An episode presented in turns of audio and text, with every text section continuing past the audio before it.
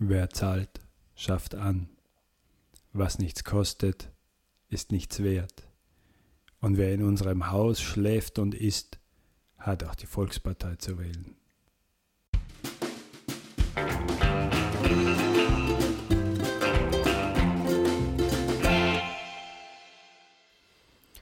Ihr hört den Podcast des Left Wing Social Club, hereinspaziert in den politischen Country Club für alle, außer Nazis. Mein Name ist Simon und mit Fabian und Heinz möchte ich heute das Wahlprogramm der ÖVP diskutieren. Wobei, was heißt das Wahlprogramm der ÖVP diskutieren? Die ÖVP sagt, sie möchte ihren Kurs für Österreich fortsetzen.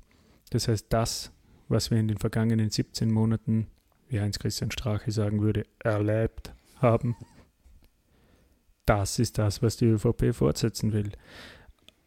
Und jetzt ist meine erste Frage gleich.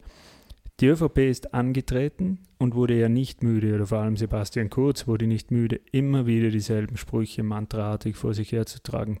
Sparen im System, ein neuer Stil, andere nicht anpatzen. Ich kann jetzt noch ein paar andere aufzählen, aber nach 17 Monaten, ganz ehrlich, ich glaube dem Typ kein Wort mehr. Wie ist das bei euch? Ja, das mit dem Nicht-Anpatzen, das glaubt ihm ja mittlerweile äh, überhaupt niemand mehr. Da lachen ihn ja die Leute live auf Sendung schon aus, wenn er das bringen will.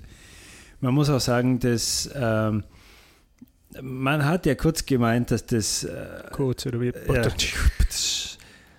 dass das eine ernsthafte Idee ist und dass das ja überhaupt auch nur den Ton innerhalb der Koalition betrifft, dass die sich gegenseitig nicht anpatzen wollen. Das haben sie zumindest eine Zeit lang durchgehalten. Aber dass er das als sein Mantra in der Auseinandersetzung mit anderen Parteien so sieht, das hat doch eh niemand geglaubt. Das war doch nur immer seine smarte, äh, glatte Art. Äh, und die ÖVP versucht genauso wie alle anderen Parteien den politischen Gegner ständig anzupatzen. Das scheint der österreichische Stil zu sein. Ja, was er mal erreicht hat in den 17 Monaten, und das muss man eben hoch anrechnen, ist, dass jeder dieses Kinderwort anpatzen verwendet. Das war mir vorher gar nicht bekannt, außer patzt die nicht an beim Essen.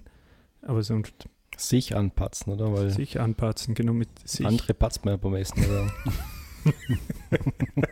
Im Normalfall nicht. Und wenn, dann war es total Silberstein. Vielleicht, weil es im Waldviertel, wo der Kurze herkommt, anders. Mittlerweile kommt er nicht mehr aus Wien. Also, das ist die nächste Story, die auftischt. Ja, das ist, weil er so transparent ist. Ja. Na, aber jetzt ernsthaft, ähm, was ist beispielsweise, oder nehmen wir das Thema Transparenz bei Parteispenden, Transparenz bei dem, wie sie ihren Wahlkampf finanzieren. Das waren ja, ja alles große Töne im letzten Wahlkampf. Was ist von dem übrig? Ja, also die Falter-Geschichte, die ja sehr glaubwürdig ist, die ja auch nicht dementiert wurde von der FPÖ, die zeigt ja mal, dass Transparenz mal nur heißt, ich gebe das nach außen, was ich nach außen geben will und den Rest ey, rechne ich mir innen schön und suchen halt einen Wirtschaftsprüfer, der das dann bestätigt. Aber da gibt es ja keine Kontrolle und die, die ÖVP hat sich da ja auch strikt dagegen gewehrt, dass es da mehr Kontrolle durch den Rechnungshof gibt. Und alles, was der Heinz-Christian Strache in Ibiza angekündigt hat, hat die ÖVP ja umgesetzt, mehr oder weniger. Also die am Rechnungshof vorbei spenden, äh, mit dem Herrn Benko, der ja ein guter Freund von Kurz zu sein scheint, die Krone teilweise kaufen, ähm, Pressekurier sind mittlerweile gleichgeschaltete Medien, die den ÖVP-Sprech übernehmen und die Falter-Story mit alle gegen Kurz titeln. Man redet ja nur über Kuli geht und so weiter. Also das ist ja schon alles wahr geworden, was da, wegen was der HC Streicher nicht zurücktreten musste in der ÖVP. Und Transparenz. Früher hat man sich immer dagegen gewehrt, dass zum Beispiel in der EU ja die Beschlüsse in irgendwelchen geheimen Hinterzimmern äh, ge gefällt werden und, be und, beschlossen werden und dann nur noch kommuniziert. Der neue Stil ist ja nichts anderes als das, dass nach außen das nichts diskutiert wird in der Öffentlichkeit und dann prescht man raus und macht tak, tak, tak, Ankündigungspolitik und ähm, setzt die Dinge um. Und da hat man halt davor nicht drüber diskutiert oder irgendwie mal für und wieder irgendwo abgewegt, sondern das geht dann schnell, schnell, äh, wird da schnell umgesetzt oder auch nicht. Und ähm, da ist halt auch Transparenz total fehl am Platz, weil der neue Stil ist ja nichts anderes, als wir diskutieren gar nicht mehr öffentlich über irgendwas, sondern wir beschließen einfach dann irgendwas, was wir tun wollen und kündigen das dann dreimal an und irgendwann machen wir es dann. Ähm, also da ist nirgends irgendwas transparent gewesen in den 17 Monaten. Ja, was mir mein, mein Eindruck einfach ist, dass sie in den 17 Monaten mit den Sprüchen, mit denen sie aufgetreten sind und mit ihrem Verhalten, das sie nach außen getragen haben, irgendwie schon die Meister des Doppelsprechs sind. Die haben das schon verinnerlicht, dass sie nach außen was sagen, dass sie eigentlich dann gar nicht sind. Und dass sie das aber wirklich scheint so verinnerlicht haben, dass sie tatsächlich glauben, dass sie die transparenteste Partei wir, wir von kürzen, allen sind. Wir kürzen die Mindestsicherung für die bösen Ausländer, aber in Wirklichkeit kürzen wir sie für alle Österreicher mit.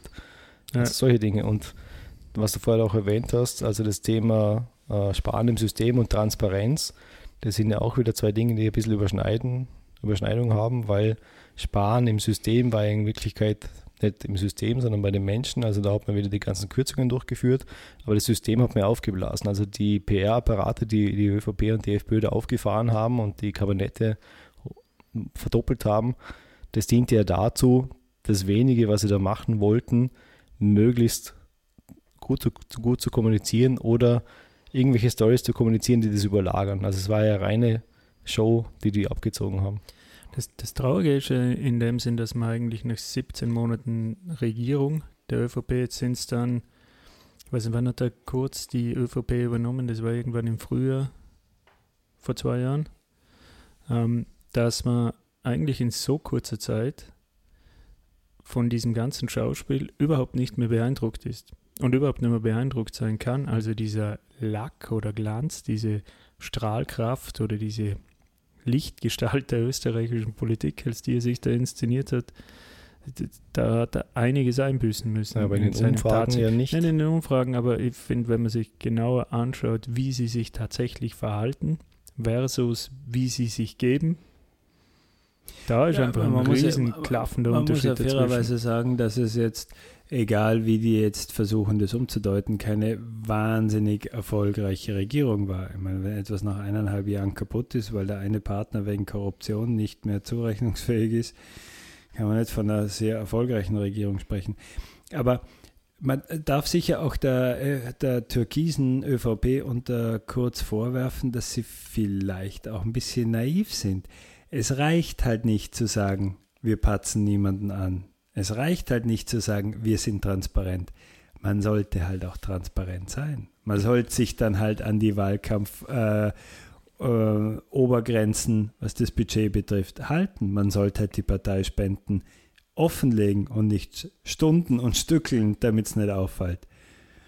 Das heißt halt umgekehrt, man sollte nicht Wein predigen, äh, Wasser predigen und Wein saufen. Ja, genau. Und dasselbe ist halt beim Anpatzen. Man soll dann halt wirklich nicht bei jeder Gelegenheit die Schuld beim politischen Gegner suchen.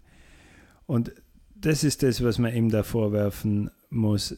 Egal wie gut die Slogans sind, wenn man nichts davon lebt, wird halt irgendwann nichts übrig bleiben. Außer Inszenierung. Naja, aber irgendwann hat jeder kapiert, dass es nur Inszenierung ist. Jetzt finde ich den schlimmeren Punkt noch fast, weil, sagen wir mal, gut, die Truppe kommt etwas bigott drüber. Das sind andere vielleicht auch. Schlimmer finde ich das, wie sie ihr Verhältnis zur Demokratie in den letzten 17 Monaten oder wie sich das Verhältnis zur Demokratie für mich in den letzten 17 Monaten dargestellt hat. Weil mein Eindruck ist, dass sie angetreten sind mit dem, dass sie gern durchregieren würden, dass sie gern was machen können und dass ihnen das Parlament eigentlich nur lästig ist. Man sieht es an dem, wie sie die Gesetzeseinträge durchgebracht haben, welche kurzen Begutachtungszeiten sie da drinnen gesehen haben und auch welche Verachtung, muss man fast sagen, sie für die österreichischen Institutionen wie die Sozialpartnerschaft eingebracht haben. Man muss sagen muss, man kann dazu stehen, wie man will, zu den Sozialpartnern. Aber es hat halt so diesen bitteren Nachgeschmack von jemand, der sich einfach nur durchsetzen will. Oder seht ihr das anders? Nein, nein, da passt ja auch die Bildersprache dazu, oder? Jeder kann sich erinnern an die äh, Aufnahmen aus dem Parlament von unserem kindlichen Kanzler, wie er mit seinem Handy spielt, während die Opposition am Wort ist.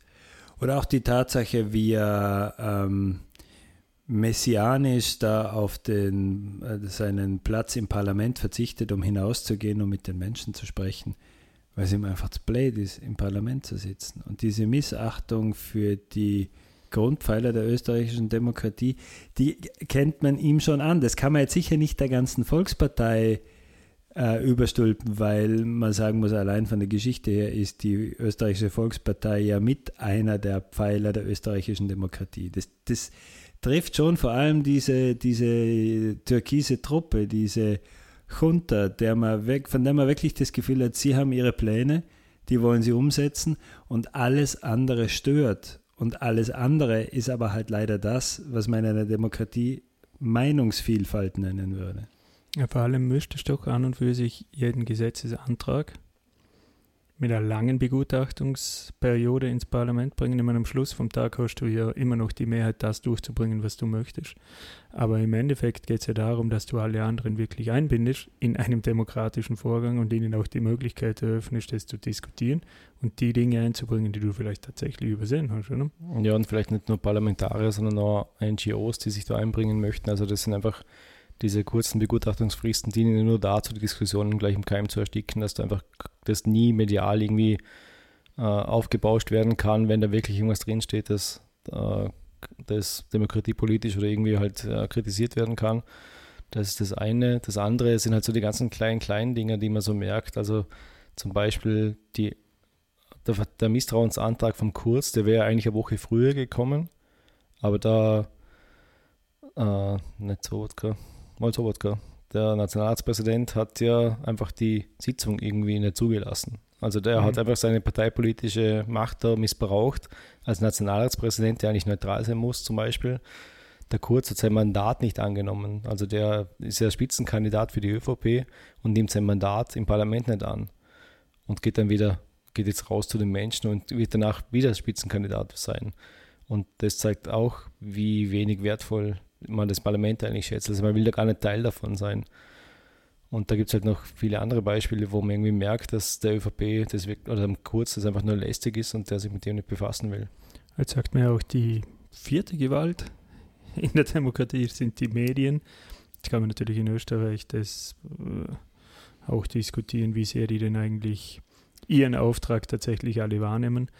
Aber der Umgang der ÖVP oder der türkisen, türkisen, türkisen ÖVP mit den Medien war ja auch, sagen wir mal gelinde gesagt, etwas seltsam. Schon allein das, die Tatsache, dass sie sich sehr genau aussuchen wollten und immer noch wollen, mit wem sie über was reden. Und die Art und Weise, wie sie in Interviews in der ZIP 2 und so weiter aufgetreten ist, war ja eigentlich auch mehr dass sie sich gar nicht den Medien stellen wollen und denen gar nicht die Möglichkeit geben wollen, sie kritisch zu hinterfragen. Das war zumindest mein Eindruck bei all den Auftritten von Ministern und Kanzlern. Ja, wenn von dieser, dieser Regierung äh, kurz Strache was übrig bleiben wird, dann ist es sicher der Ausdruck Message Control. So wie von dem Kabinett Schüssel 1 die Eurofighter bleiben werden, wird da die Message Control übrig bleiben. Und zwar in jeder Hinsicht. Eben, sie wollen ihre Botschaft rüberbringen. Und diese Botschaft hat man manchmal den Eindruck, ist, das ist ihnen durchaus bewusst, dass die entkoppelt ist von dem Inhalt, um den es jetzt wirklich geht. Sie wollen, dass die Medien ihre Botschaft transportieren und nicht hinterfragen. Und das ist schon eine äußerst fragwürdige Einstellung und geht für eine mit der österreichischen Geschichte tief verwurzelte Partei weit über das hinaus, was wir bisher erlebt haben. Von der FPÖ könnte man sich solche Sachen ja erwarten. Aber bei der ÖVP ist es schon irgendwie sehr befremdlich. Man könnte ja sagen, sie haben das professionalisiert, oder? Also diese ganze Medienkompetenz als Teil von der Politik, äh, haben sie professionalisiert. Das zeigt sich auch durch diese Ankündigungspolitik. Also jedes Thema wurde da drei, vier Mal durch die Medien gepauscht und so im Wochentakt hat man eigentlich das Thema vorgegeben. Und das haben sie aber sehr professionell eigentlich gemacht, dass da Themen, die unliebsam waren, sehr schnell wieder irgendwie aus dem Fokus geraten sind. Man hat einfach das nächste angekündigt, man hat wieder eine Woche lang über das diskutiert und so häppchenweise haben sie das irgendwie so gefüttert, haben sie die Medien gefüttert damit. Und ähm, ich glaube, wir kommen später eh drauf, dass da eigentlich gar nicht viel übrig geblieben ist, sondern dass sie halt da viel mit Ankündigungspolitik und jedes Thema irgendwie ausgeschlachtet haben, aber das wirklich so in, in so einem Takt professionell runtergespielt haben, dass, dass eigentlich die Medien da komplett versagt haben, irgendwie so das große Ganze noch darzustellen, sondern halt immer so die nächste Sau durchs Dorf getrieben haben. Aber Fabian, wenn du, du hast vorher gesagt, dass das ja nicht einmal typisch für die ÖVP sei, dieses Vorgehen. Aber wenn ihr euch zurückerinnert an die schwarz-blaue Regierung, an die erste oder zweite, ich weiß nicht genau, wo noch der Molterer mit dabei war. war. War das die zweite und das viel zitierte Moltophon, das mhm. nach jedem ZIP-Interview heiß gelaufen ist. Also es scheint schon naja. ein bisschen in der ÖVP drinnen zu stecken, dieser Versuch, die ihre, ihre Version der Wahrheit durchzudrücken. Naja, ich meine, ich glaube, es ist ja, in jeder Partei. Genau, ich glaube, es ist ja ein, ein, ein, ein recht weiter Rahmen von einerseits, dass eine äh, Regierung möchte, dass sie richtig zitiert wird und richtig ist halt das, was sie jetzt für richtig halten, oder? Dass die Wähler das Gefühl, dass sie das Gefühl haben, dass die Wähler auch genau das hören, was sie jetzt wollen. Oder ob man das Gefühl hat, man hat es mit, mit, der, mit der Marketingabteilung von einem multinationalen Konzern zu tun. Und das ist ja das Gefühl, was man bei der äh, türkisen ÖVP in den letzten zwei Jahren hatte. Das ist reines Marketing. Im Endeffekt, was da verkaufen, ist völlig wurscht. Seien es Turnschuh, Topflappen oder was auch immer. Du musst glauben, das ist das Ereignis des Jahres und die Erfüllung all deiner Träume. Ja, so gesehen war wahrscheinlich die Reaktion von Gernot Blümel in seinem ZIP-2-Interview ziemlich bezeichnend mit der Antwort auf die Frage von Martin Thür. Aber das ist ja Blödsinn, was Sie jetzt da erzählen wo man sich hier schon fragen muss, das ist dann schon der Gipfelpunkt von allem. Dass das eine ähm, für ihr recht jugendliches Alter äußerst dreiste Truppe ist, ist ja sowieso offensichtlich. Stellt sich ja jetzt die Frage, wenn wir sagen, Sie haben ein durch und durch organisiertes Marketingkonzept, das Sie allen drüber stülpen wollen. Und zwar nicht nur den Medien und damit der Öffentlichkeit, sondern dass sie auch übers Parlament stülpen wollen, uns durchdrucken wollen, komme was wolle. Dann müsste man doch einmal dann auch fragen, was ist denn eigentlich der Kern der Politik der jungen, der jungen ÖVP, der türkisen ÖVP? Heinz, für was steht die türkise ÖVP? Hast du irgendwas rausgelesen in den letzten 17 Monaten, wo du sagst, das ist das. Also für mich steht es für Klientelpolitik und mittlerweile wissen wir ja, wer das Klientel ist. Und zwar? Sponsoren. Also Sponsorenpolitik. wer zahlt, schafft an, ist das der Spruch? Wer zahlt, schafft an. Ah, und wer zahlt? Das wahrscheinlich so verstehen. Und man mittlerweile durch die, also wir könnten ja mittlerweile schon eine lange Einzelfallliste an Skandalen, die der FPÖ nach, die der ÖVP, Entschuldigung, nachgesagt werden, äh, zitieren, aber wenn man jetzt da Erbschaftssteuer, KTM-Förderungen, 12-Stunden-Tag und die ganzen Dinge anschaut, die da beschlossen wurden, dann ist es ja offensichtlich, was, wer da bedient wurde. Jetzt ist ja bei diesen Spenden, kann man ja immer so argumentieren. Und ich glaube, das haben wir damals in unserer Episode über die Spenden auch mal kurz so diskutiert, dass man es immer von zwei Seiten sehen könnte. Jemand spendet, weil ihm dein Programm so gut gefällt oder jemand spendet und dann wird dein Programm so, dass es ihm gut gefällt. Ja, aber was, was ist eines besser und eines schlechter? Ich verstehe schon, also die Diskussion über die Parteienfinanzierung hatten wir ganz am Anfang mal ja. und da haben wir gesagt, für kleine Parteien, die jetzt ins Parlament wollen, ist es eigentlich schwierig, wenn sie keinen Gönner haben, der sie so fördert. Und da war ich eigentlich auch noch der Meinung, dass es eigentlich da schon irgendwie eine Regelung geben müsste, dass man das finanziert. Aber eigentlich finanziert die NEOS ja auch nur jemand, der will, dass die Politik, wie sie die NEOS macht, durch sich durchsetzt. Ja. Und von dem her ist es ja eigentlich dasselbe. Jetzt formuliere ich die Frage anders und stelle sie offen an euch beide. Wir haben uns in den letzten Episoden bei den Neos waren wir uns ja relativ klar, wo deren ideologischer Kern herkommt. Wir waren uns bei den Grünen eigentlich so weit einig, dass die, die Ökologisierung oder die Ökologie das der Dreh- und Angelpunkt in ihrem Programm und damit in ihrem Denken und Handeln sind. Der Wandel hat auch ein klares ideologisches Bild im Endeffekt. Was ist das ideologische Bild der Türkisen, wenn eins erkennbar ist? Ja, äh, auch mit, äh, auch um jetzt einzuräumen, dass das natürlich eine recht harte Aussage ist, aber ich glaube, es ist Macht. Schlussendlich ist das, wenn man sich den Sebastian Kurz anschaut, für mich das Einzige, was da übrig bleibt. man scheint nicht das Gefühl zu haben, dass es in dem Sinn wirklich eine stringente ideologische Begründung gibt für alles das, was er in den letzten drei Jahren gemacht hat. Außer Macht. Er will an die Regierung, er will Kanzler sein, er will umsetzen. Aber was? Da scheint er doch relativ flexibel zu sein. Ja, für mich ist Wirtschaft. Das zentrale Thema, was sie treibt, ist Wirtschaft. Und dem wird alles untergeordnet. Und das wird noch mit halt diesem konservativen Familienbild angereichert.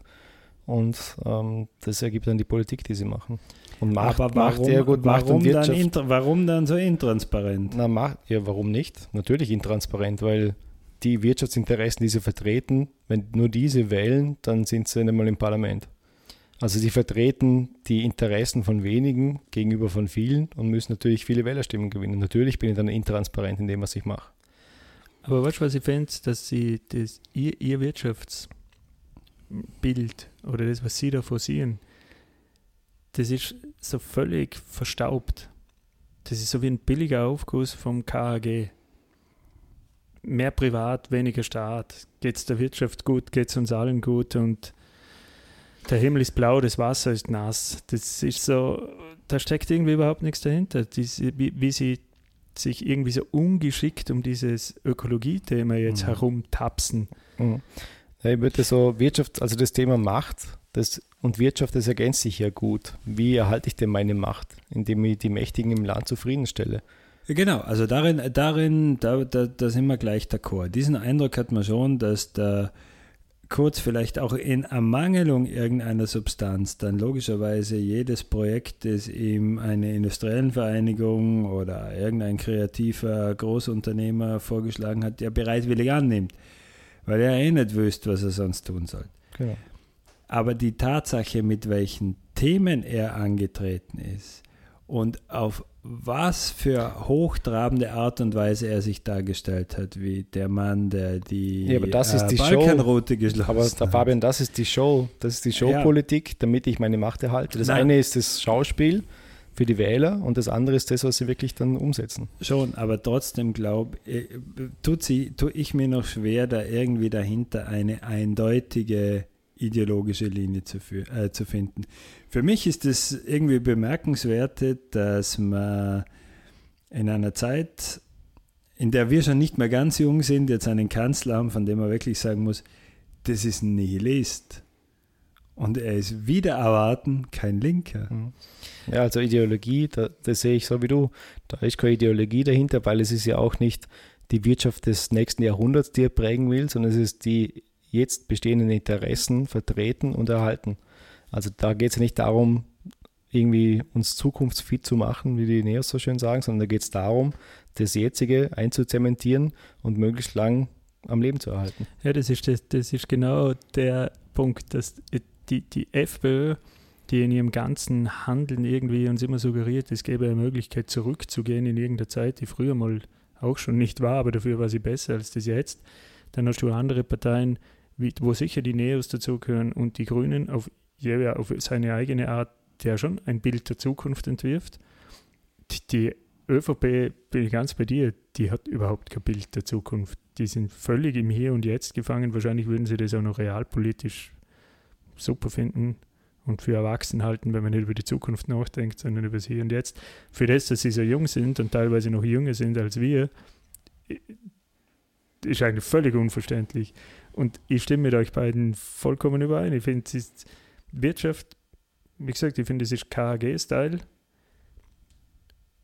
Das Machtthema ein bisschen so, damit möglichst viel für seine Homies rausschauen und sich jeder ein gutes Stück vom Kuchen holt mit seinen Werbefirmen und was weiß ich was. Und am Schluss vom Tag vielleicht auch noch ein bisschen als Leitlinie in der Politik, dass man gegen Sozis ist und die aus den Machtbereichen drängt. Was bleibt sonst übrig? Ja, das kann sein, dass das jetzt böswillig ist und dass wir einfach was gegen die ÖVP haben, aber man muss sagen, objektiv betrachtet, woran soll man sie denn sonst beurteilen, aber außer nach dem, was sie gemacht haben die letzten zwei Jahre? Und da bleiben einfach diese Dinge übrig. Ein politisches, potemkinsches Dorf. Ja. Außen schön, hinten nichts. So. Schauen wir uns nämlich mal an, was sie denn in den letzten 17 Jahren, 17 Jahren, meine Güte, das würde ihn freuen, wenn es so wäre, genau. was sie in den letzten 17 Monaten denn tatsächlich gemacht haben. Du hast es vorher schon angesprochen, Heinz, regieren durch dauerndes Ankündigen. Was von dem, was sie angekündigt haben, haben sie eigentlich tatsächlich umgesetzt? Ja, viel zu wenig, glaube ich, für sie, weil sie haben ja mal angefangen mit einem Familienbonus, der jetzt mal eher Angestellten entgegenkommt. Und es waren dann noch Unternehmenssteuersenkungen und so weiter schon angekündigt. Da war ja gar nicht klar, also mir war zumindest nicht klar am Schluss, wo jetzt es dann zusammengebrochen ist, was ist es davon wirklich schon umgesetzt und was nicht. Weil es ja so angekündigt wurde, wir haben jetzt beschlossen, wir machen, das wird jetzt so und so. Und ob jetzt es schon irgendwo im Parlament, ob es eine Gesetzesvorlage gibt, ob die beschlossen wird, wann die eintritt, was da drin steht, die Medien sind ja da auch nicht mehr nachkommen. Da hat man das Gefühl, dass das irgendwie so verschwimmt, die Grenze zwischen dem, was jetzt wirklich schon dann beschlossen ist und was überhaupt mal über was mal diskutiert wird, was jetzt, was jetzt vorhaben. Also die haben ja angekündigt, über was jetzt mal nachdenken werden, was jetzt dann tun werden. Dann haben sie irgendwie vorgestellt, wie der Plan ausschaut. Dann haben sie irgendwann mal gesagt, jetzt beschließen wir irgendwas. Ich glaube, es war so ein drei-, vierstufiger Prozess und welches Thema jetzt in welchem Schritt war am Schluss, das war ja gar nicht so transparent, weil die Medien das ja so berichtet haben, wie äh, die Regierung macht jetzt das und ob jetzt es schon so ist oder nicht ist, das war ja gar nicht mehr irgendwie nachvollziehbar. Also ohne, dass man so Gesetzestexte durchwälzt und schaut, was für Beschlüsse gefällt worden sind, äh, war das gar nicht mehr ersichtlich.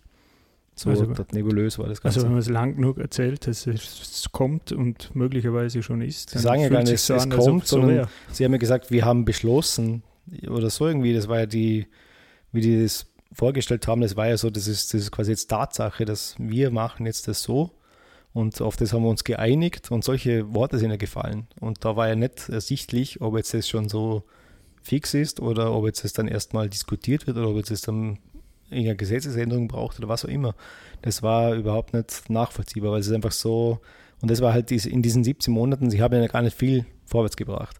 In den 17 Monaten hat man das Gefühl, die haben irgendwie jede Woche irgendein mhm. Thema beschlossen. Aber schlussendlich waren sie ja nicht mehr, waren sie gar nicht so viel zum Glück.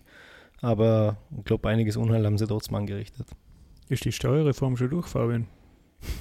Ja, eben, wie bei ganz vielen Dingen. ist die, auf, ist die Milliarde aus den Gebietskrankenkassen schon lukriert?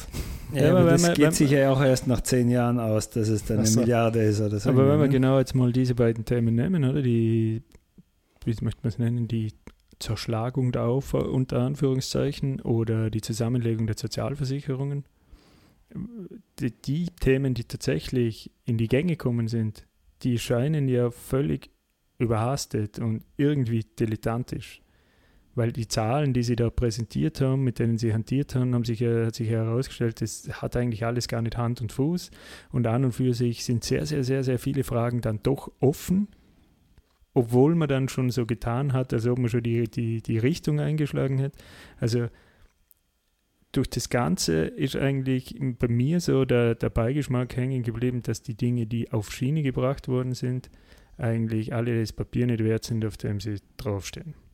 Da kannst du jetzt natürlich auch sagen, was kann denn die ÖVP dafür, dass sie sich ausgerechnet die FPÖ als Koalitionspartner ausgesucht haben und sich damit die fleischgewordene Inkompetenz eingekauft haben. Du weißt, was ich dazu Man sollte ja nicht nachtreten, aber da gab es ja jetzt auch so eine Sozialministerin, die ja von Sitzung zu Sitzung und Pressekonferenz zu Pressekonferenz nicht wusste, wofür eigentlich was steht. Ja, aber wie heißen die schönen Sprüche, Fabian? Wer mit einem Aff ins Bett geht, darf sich nicht wundern, wenn es in der Früh nach Bananen stinkt.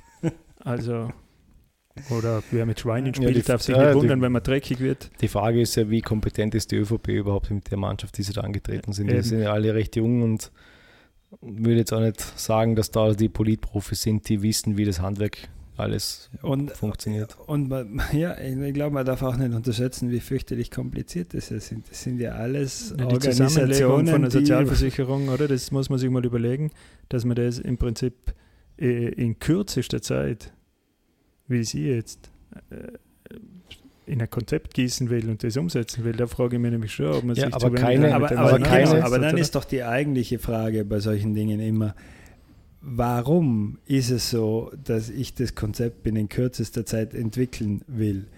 Wenn das denn ein politisch notwendiges Konzept wäre, warum habe ich denn es nicht mit meinen bestehenden Mitteln seit Jahren herangereift und es ist jetzt umsetzbar. Gerade bei der ÖVP. Mhm. Genau, also genau eine Partei, der man die Kompetenz ja eigentlich zutrauen würde und die den Zugang zu allen Informationen hat, da sie ja seit 30 Jahren unbegrenzt äh, 30 Jahre Teil der Regierung war. Mhm. Also da muss man den Vorwurf, den du jetzt da durch die Blume gebracht hast, dass sie nämlich auf eine gewisse Art und Weise erschreckend inkompetent sind, absolut zulassen. Ja, und auch die Hartinger Klein in Interviews, da, da war das schon monatelanger Thema und die hat nicht fünf gerade Sätze rausgebracht, was jetzt das eigentlich genau bedeutet.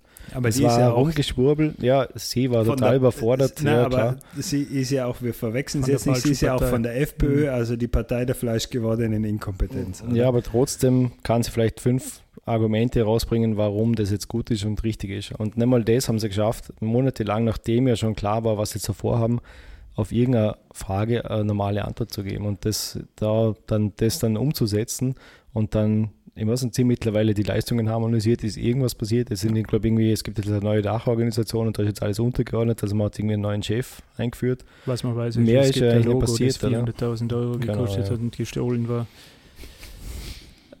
Wenn ich das jetzt zusammenfasse, die Punkte, die wir diskutiert haben, dann bleibt übrig von der türkisen ÖVP, von der neuen ÖVP, von der Bewegung Sebastian Kurz, dass sie sich als etwas darstellen, was sie tatsächlich überhaupt nicht sind in ihrem Handeln. Also dass sie komplett heuchlerisch sind und dass man ihnen Dinge schlecht mittlerweile glauben kann. Es bleibt übrig, dass sie ein sehr seltsames Verhältnis zur Demokratie haben, beziehungsweise dass Demokratie als Mittel zum Zweck zur Durchsetzung ihrer Macht sein. Und dass sie mit den Medien einen Umgang pflegen, den man als höchst fragwürdig bezeichnen kann. Dass man überhaupt nicht nachvollziehen kann, für was sie ideologisch eigentlich stehen. Und dass man nach 17 Monaten nicht einmal genau sagen kann, was sie eigentlich umgesetzt haben. Ja. Und eins haben wir noch gar nicht angesprochen, nämlich die Tatsache, dass sie bei all dem, was man sich an der österreichischen Innenpolitik von anderen Parteien abschauen könnte, ausgerechnet der FPÖ die Ausländerfeindlichkeit geklaut haben und die ja dazu benutzt haben, um die letzte Wahl zu gewinnen. Österreich sauber zu halten von illegalen Migranten. Bleibt die Frage, liebe Leute? Na, die stelle ich nicht. Dass ihr die ÖVP nicht wählen würdet, ist mir klar. Wie immer die Frage, die wir bei den anderen auch diskutiert haben, kann man viel richtig oder viel falsch machen, wenn man die ÖVP wählt? Oder übrigt sich die Frage jetzt genauso? Die erübrigt sich. Sehe ich auch so. Ja, an, auch an dieser Stelle möchten wir alle ÖVP-Wähler, alle überzeugten türkisen ÖVP-Wähler oder Apologeten und Jünger dazu einladen, dass sie mit uns diskutieren auf unserer Seite www.daspolitbüro.eu unter Twitter ähm, unter dem Twitter-Handle EU. Und damit danke fürs Zuhören. Bis zum nächsten Mal. Tschüss. Ciao.